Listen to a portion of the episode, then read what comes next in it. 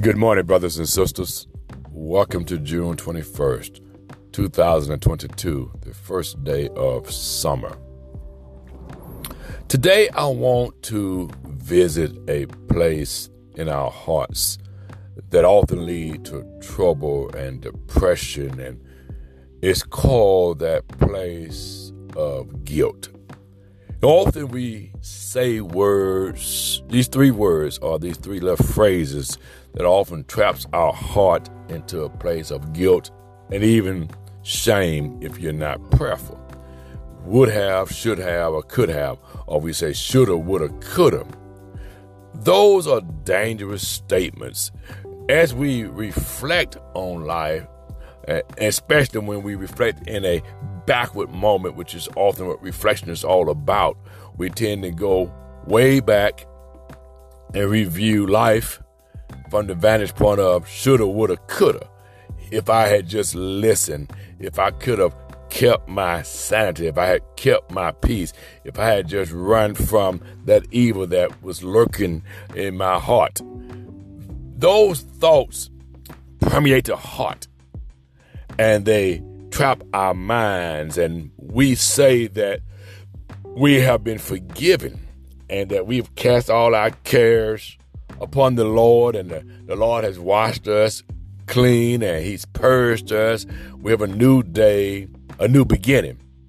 But what I've learned personally, uh, I reflect in a way that sometimes brings me to a place of sadness, a place of regret, and sometimes regrets because we haven't fully embraced the forgiveness that God has given us. So, how do you grapple with shoulda, woulda, and coulda?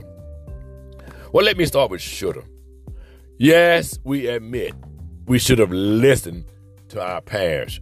We should have listened to the one that gave us wisdom and gave us sound advice about decisions that we're about to make. And we know now in retrospect that they were correct.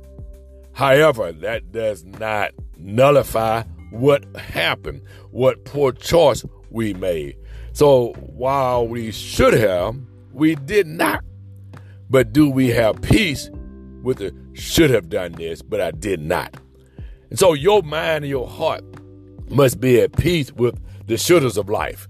The shouldas have gone on to the grave, but somehow they still trouble our minds, they trouble our hearts at times. Uh, there are certain times of the year where we're bothered by things and we remember things. So shoulda didn't happen. Uh, and so we say, God, give us peace with the shoulda moments of life. Could have. I could have made a better decision. I could have listened. I, I could have taken a detour, but I did not. And so, how do we bury could have? The same way we bury should have. We we embrace the misstep, we embrace the wisdom, and we push it back into the grave. So when it rises to trouble us, we have to learn to catch it. I see what you're doing, Satan. You're trying to work on my psyche. You want me to live in this state of regret, which leads to all kinds of mental anguish, if you will, uh, mental frustration, and, and, and cause you to lose your peace of mind because you keep troubling the grave. So, shoulda, coulda, didn't do it. And then lastly, would have if I would have only listened, if I would have sought guidance, if I would have asked for help. Yeah, those things that have been done in the shoulda, woulda, coulda category, when I get peace about it, I tell myself, you can't fix shoulda, woulda, coulda. Satan is bothering your mind. He's trying to interrupt your peace of mind. He's trying to interrupt your flow with life. And so, brothers and sisters, as much as we wish we could turn back the hands of time and fix some shoulda, woulda, couldas, we cannot. And so we ask God to give us peace of mind, that peace of mind that surpasses all understanding, and keep our mind guarded because that's the infiltration point for Satan to get you distracted. Shoulda, woulda, coulda's over. Let God heal your mind, your body, and your peace will be restored.